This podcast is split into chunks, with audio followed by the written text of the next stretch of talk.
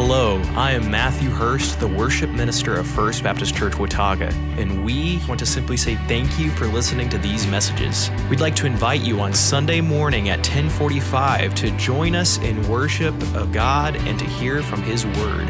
Our mission here at FBC Watauga is to exalt the Savior equip the saints, and to evangelize the lost one person at a time. So I pray as you listen to these messages that you would be encouraged and equipped as you listen to the word of the Lord today.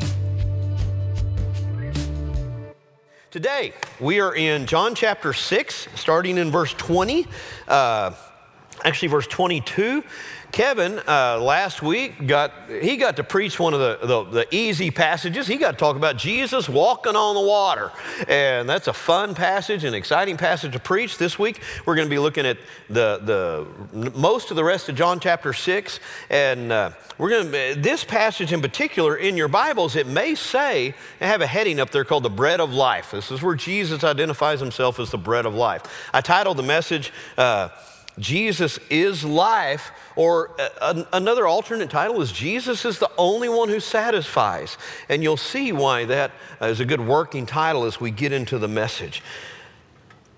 The story, uh, our story picks up the day after Jesus walked on the water, which is the day after Jesus fed 5,000 men plus women and children from the story, the feeding of the 5,000 from the, the message two weeks ago. That's important because what you're going to see here are the crowds, at, when we pick up with today's reading, they are confused. The crowds have been following Jesus. The crowds had followed him up on the side of the mountain where when he was trying to get away and, and mourn and grieve uh, his friend John the Baptist who had died. And so uh, the crowds press in on him. Jesus feeds them all. And then that night, the disciples, there's one boat on that side of the sea. The disciples get in the boat and they leave and they cross the sea. But G- this crowds knew that Jesus was up on the mountain and didn't get in the boat with the disciples. So they wake up the next morning, they're thinking Jesus is still on their side of the ocean or of the, the sea. But he ain't there, they can't find him. So they start looking for Jesus, trying to figure out where he went. And so they, they eventually, uh, some more boats come to port. They get in those boats, go to the other side. Some of them walk around the, the Sea of Galilee. They end up there on the other side. And they finally find Jesus over there with his disciples, and they can't figure out how he got there. What they don't know is the story that happened in the middle of the night that, that y'all looked at last week. Jesus walked across the water. At least as the storm was coming, his disciples were out in the middle of the sea. He walks on water, comes out there, and gets in the boat with them. And the, the crowd missed all of that. So you've had these two huge miracles that took place within the last 24 hours. One of them that the crowds were a witness to Jesus fed 20,000 people essentially with a couple fish and a few loaves of bread. And then Jesus walks on the water. The disciples alone have seen that miracle. And then this story picks up. And so uh, read with me if you have your Bibles. I'm reading from the Christian Standard Bible. Uh, John 6, verse 22 down through verse 40. The scripture says, The next day, the crowd that had stayed on the other side of the sea saw that there had been only one boat. They also saw that Jesus had not boarded the boat with his disciples, but that his disciples had gone off alone. Some boats from Tiberias came near the place where they had eaten the bread after the Lord had given thanks. When the crowd saw that neither Jesus nor his disciples were there, they got into the boats and went to Capernaum looking for Jesus. When they found him on the other side of the sea, they said to him, Rabbi, when did you get here? Jesus answered them, kind of. He didn't give them a direct answer. He said, Truly I tell you, you're looking for me not because you saw signs but because you ate the loaves and were filled. Don't work for food that perishes, but for the food that lasts for eternal life, which the Son of Man will give you because God the Father has set his seal of approval on him. What can we do to perform the works of God? They asked. Jesus replied, This is the work of God, that you believe in the one he has sent. What sign then are you going to do that we might see and believe you? This is where I, it just trips me up. What? They just saw him feed 5,000 men, plus women and children, with a few fish and loaves of bread. And they're asking for another sign. And then they said, What are you going to perform? Our ancestors ate manna in the wilderness, just as it is written, He gave them bread from heaven to eat.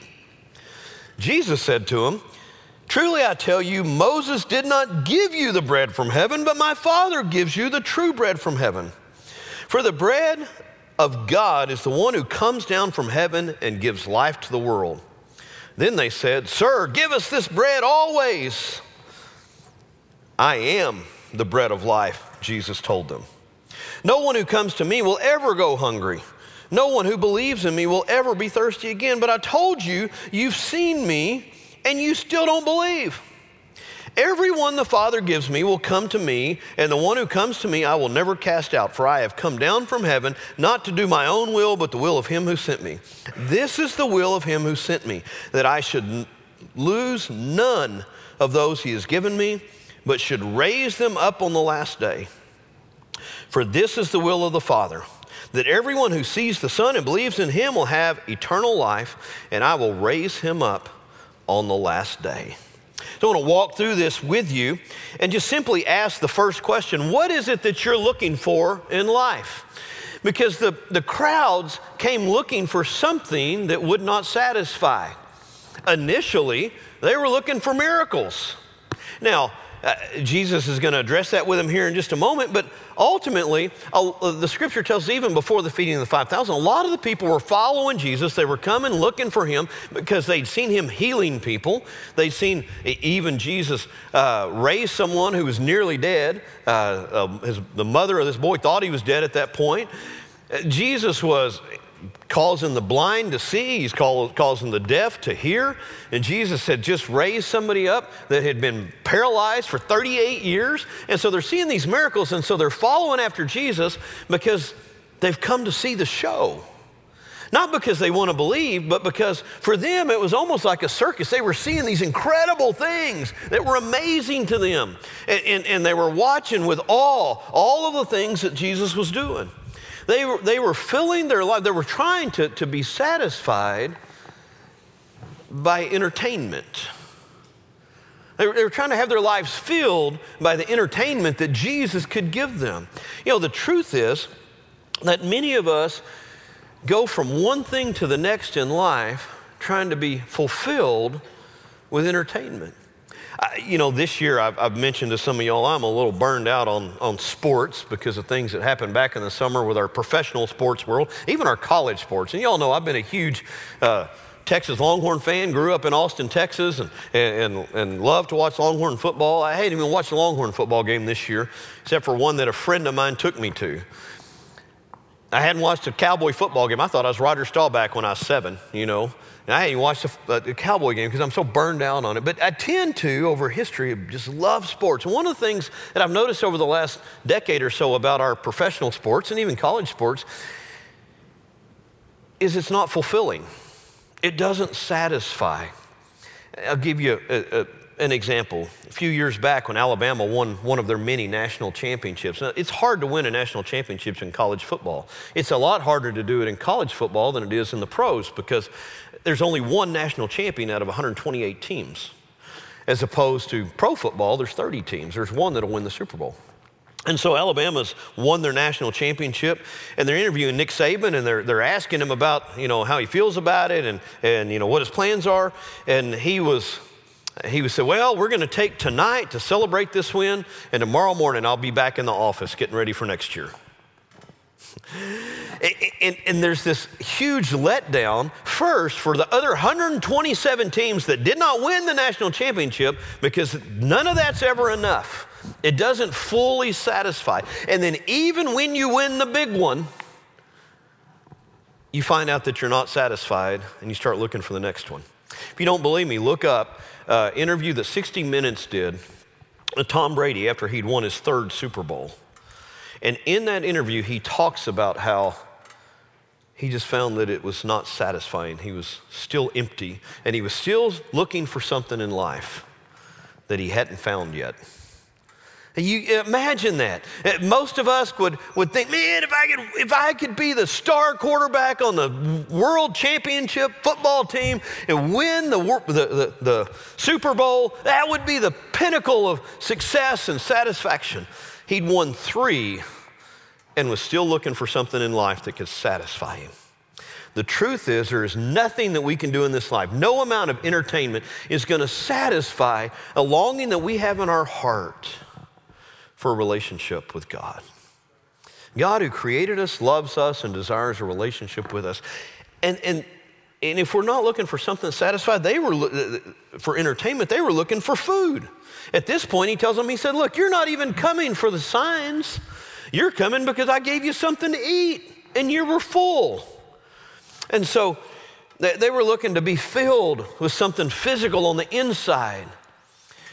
The, the, the, miracles couldn't satisfy them, the entertainment couldn't satisfy them. So maybe if they got filled with, with some physical food, some special manna, some special food that God could give them, that, they that emptiness would, would be filled, but it wouldn't satisfy them.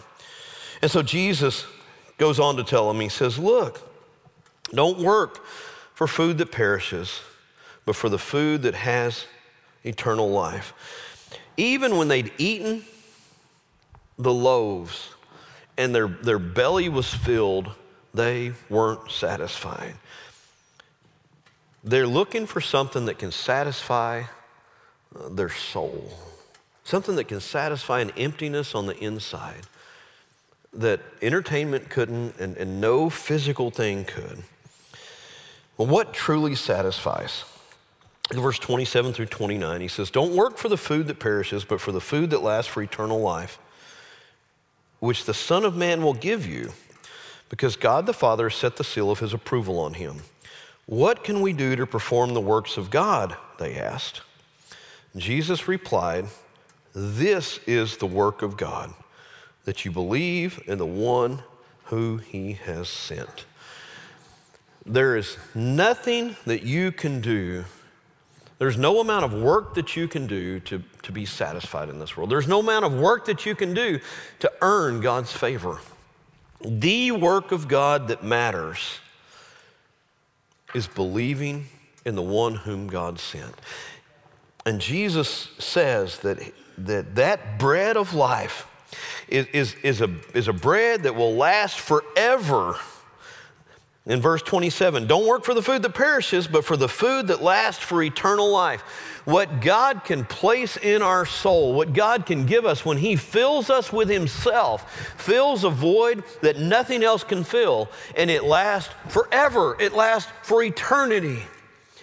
I've seen this on, on the, the face of, uh, uh, I've seen it many times, but uh, one particular lady at, at, at the last church I pastored who loved the Lord had, and had a, she walked with the Lord and, and had this really neat relationship with Him. She, when she got cancer and began to, to die and, and uh, begin to lose weight toward the end of her life, she lost over two years, lost probably 60, 5 to 75% of her body weight. And she literally was just a, a, skeleton at that point. And I remember the last time that I saw her alive, went to visit her in her home, and she was on one of those hospital beds, and she was just a shell.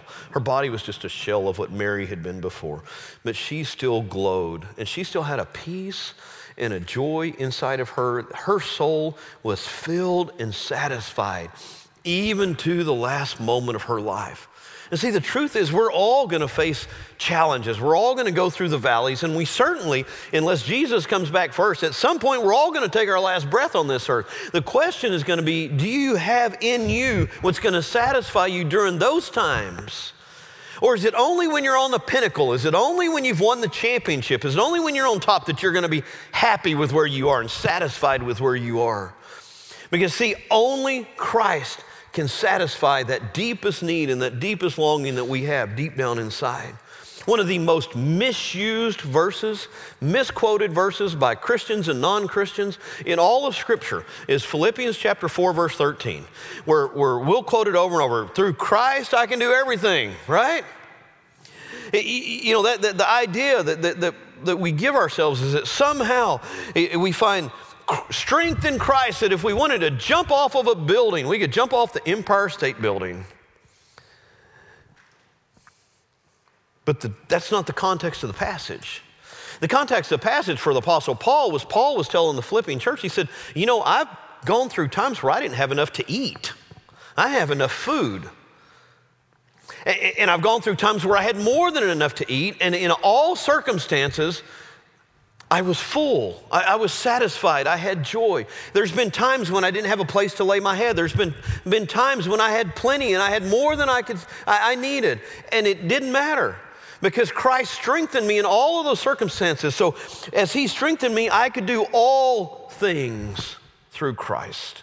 And so the message of that, uh, uh of that passage, Paul is saying that whether I'm in the valley, whether I'm facing death, whether I've just lost a loved one, or whether I'm on the pinnacle of success, I've been in all of those places. And I found that I can be content in everything because Christ is in me, because I have a relationship with Christ. That's what it means to be filled with the bread of life. That we have contentment, that we have fulfillment, that we are satisfied wherever we are in life because we have Him.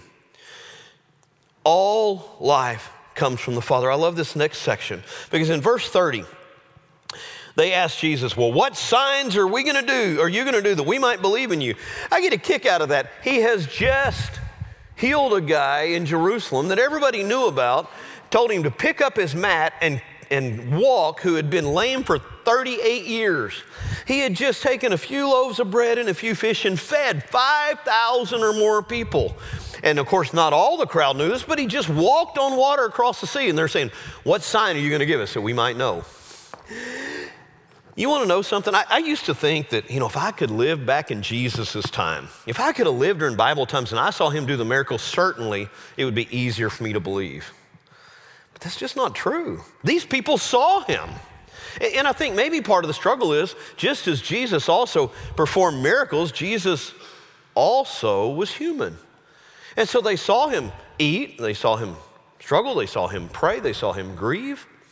They saw him with all of the, uh, do everything that, that we as humans do, and, and they could not make that connection somehow that he was also fully God. And so they saw the miracles and still didn't get it, still couldn't believe. And, but they asked him, okay, what sign are you going to do? You know, our fathers ate manna in the wilderness. And they believed that Moses had provided manna for their forefathers in the wilderness. Jesus answers that question. He says, Look, Moses didn't give you anything. The manna that came in the wilderness came from God. All life, he goes on to say, comes from God. They were looking to Moses for satisfaction. Oftentimes, we look to people in our lives for satisfaction. Maybe we're, we're, we're looking to a spouse. I, you know, this goes back to, I remember when I was a, uh, high school and, and, and, younger college growing up, I, part of my thinking was, man, if I can, you know, once I get married, I'm gonna, I'm gonna be fulfilled and I can find that right person that I can connect with and, and, and I'm gonna find satisfaction in, in marriage and that's gonna bring fulfillment in my life. You know what the bottom line is? And I tell young couples this, especially when, when I do counseling with them now. If you aren't satisfied, in life right now, you don't, you're not at peace with your relationship with the Lord and with yourself, marriage is not going to fix that. It's just going to make it more complicated. Because ultimately, if you are satisfied in your relationship with Christ and you've taken care of that issue in your life, marriage can be a whole lot more full and it'd be a whole lot more exciting. Susan was in the first service with me, and, and I just mentioned that because, you know, it's not Susan's job to satisfy the deepest longings of my soul. That's what I'm to find in Christ. And if I'm walking in the right relationship with Christ, and Susan is, our marriage just, it, flourishes, and ours has. And I, I, I, we have this incredible relationship together, but it's rooted in that relationship with Christ. And without that, you're going to struggle. You, you're not going to find fulfillment that only God can give you in other people. You're not going to find that fulfillment in some kind of leader. You're not going to find that fulfillment in a political figure. You're not going to find it in a Hollywood figure that you're pursuing. You'll only find that kind of fulfillment in Christ. Jesus is the only one, Scripture says, that will satisfy the deepest longings of your soul. Jesus said to them, Truly I tell you, Moses didn't give you bread from heaven, but my Father gives you the true bread from heaven. For the bread from God is the one who comes down from heaven and gives life to the world. They said, Sir, give us this bread. Jesus said, I am the bread of life. No one who comes to me will ever be hungry again, and no one who believes in me will ever be thirsty again. But I told you, you've seen me, and you still don't believe. See, they're, they're, they're like us. They've heard the, the news, they've read it, they can look back historically. Uh, you know, they saw Jesus. We, we can see him through history, and we still don't believe. Uh, Jesus tells them, if you don't believe me, there's, there's nothing I can do about it. I can offer you the greatest gift that's ever been offered to man. But if you don't believe it and won't accept it, there's nothing else I can do for you. I remember as a pastor, one of the most frustrating things is counseling people who come to me and say, Pastor, I'm really struggling with this. Would you, you tell me what, what I can do to help me deal with this? So I'll take them to God's Word, we'll look at it and they'll leave and they don't like what I had to say, so they'll go to somebody else. They'll ask that next pastor or, or, or the next advisor, and he'll tell them the same thing. And then six months later, they come back. They're upset because they're in a mess. I say, Well, did you do what I recommended? No. Jesus is saying, I'm offering you the greatest gift. I'm offering you eternal life. I'm offering you something that will satisfy your soul, that will fill you. And if you see it and don't believe it, there's nothing else I can do for you. And so Jesus goes on to say there's, there's a couple things that come out of that. Belief and trust in Jesus leads to eternal life. Skip down to verse 40 because he summarizes it there. For this is the will of my Father, that everyone who sees the Son and believes in him will have eternal life. God's desire is to have a relationship with you. That's why he sent his Son to die on the cross, to shed his blood for you, so that you could have forgiveness of your sins. And every single person God desires that you have eternal life.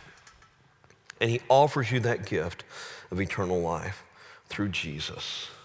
And Jesus promises, He said, Those whom the Father has given me, who I give eternal life, I won't lose them. You, you become His adopted child. And even when you mess up after that, you're His.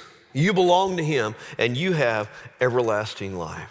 That's the story of John. That's the thesis of the Gospel of John that we've looked at from John chapter 20. He's written these stories down so that you might believe that Jesus is who he says he is, and that by believing in him, you might have eternal life. That's the theme of John. Christ is offering you the gift of eternal life, something that will satisfy your soul eternally. And there's nothing else that can do that. And then he adds to it here in verse 40 because he also offers us something in the days to come. He says, uh, And I will raise him up on the last day. It's not the first time he said in that passage. He said back in verse 39 that those that God has given him, the Father's given him, he's going to raise up on the last day. I want to touch on this for just a moment because the good news is that he hasn't just given us eternal life so that we can float around in some ethereal space in heaven for a long time. I've actually uh, uh, recently done a, a couple funerals, and, and, and, and I understand there's this secular idea, secular theology out there, and it, it, has gotten into the church somehow that, that somehow when, when my loved one dies, they go to be an angel in heaven. No, they don't. they don't become angels. Angels are other created beings, they're something else that God created when your loved one dies, or when I take my last breath on this earth, Scripture says that my soul, my spirit is alive and awakened in the presence of God in heaven. And, and, that it just gets better than that because all, all of y'all, if you happen to be here when I take my last breath, you're going to see the casket and that body get put in the ground. But Jesus, when he died, he rose up bodily out of the grave. Jesus isn't floating around in heaven spiritually. Jesus bodily rose up out of the grave and bodily ascended to heaven. And the promise of God's word is one of these days, everyone who believes in him, who put their faith and trust in Christ for eternal life, one of these days they will be bodily resurrected. And some would say, well, why would I want to come back to this body? Because it's not going to be exactly this body. Paul explains that he's going to give us a body that is, won't grow sick, that won't ever die, eh, that, that will live a life eternally God intended us to live. 1 Thessalonians 4 said that there's going to be the sound of a trumpet, and Christ is going to return with the spirits of those who died in him, and their bodies are going to be raised up out of the grave to live forever. He teaches another place that he's going to, uh, on that day, he's going to create a new heaven and a new earth. Whit'll, only righteousness will do. There won't be sickness, there won't be death. And so, for those who put their faith in Christ, not only do we find satisfaction for our soul today, we find fulfillment to live a life that, that is meaningful and fulfilling today. We find peace and hope even in the deepest, darkest of valleys and the most difficult of times. We find something to look forward to. But He grants us eternal life that just gets better every single moment of every single day. That's the promise of God's word. When Jesus says, I am the bread of life, when we partake of him, when we believe in him and we, we buy into his truth, his word, and we accept him for who he says he is and follow him, our souls are satisfied for life. And our souls are protected from the threat of death. Hey, folks, this is Pastor Dennis Hester, and I want to thank you for joining First Baptist Watauga through our podcast and hearing the message today. My prayer is that you were encouraged and uplifted by the preaching and teaching of God's Word. Our goal here is to equip you in your faith and to encourage you as you worship the Lord and seek to serve Him. If you have a question or you have a decision that you'd like to make, I'd encourage you to reach out to us through our website at fbcwatauga.org or simply call the church office. Uh, you can find that number or our email addresses there on that website as well. And by doing that, uh, we'd be glad to hear from you and we'd be encouraged about hearing what God's doing in your life. So God bless you and have a great day.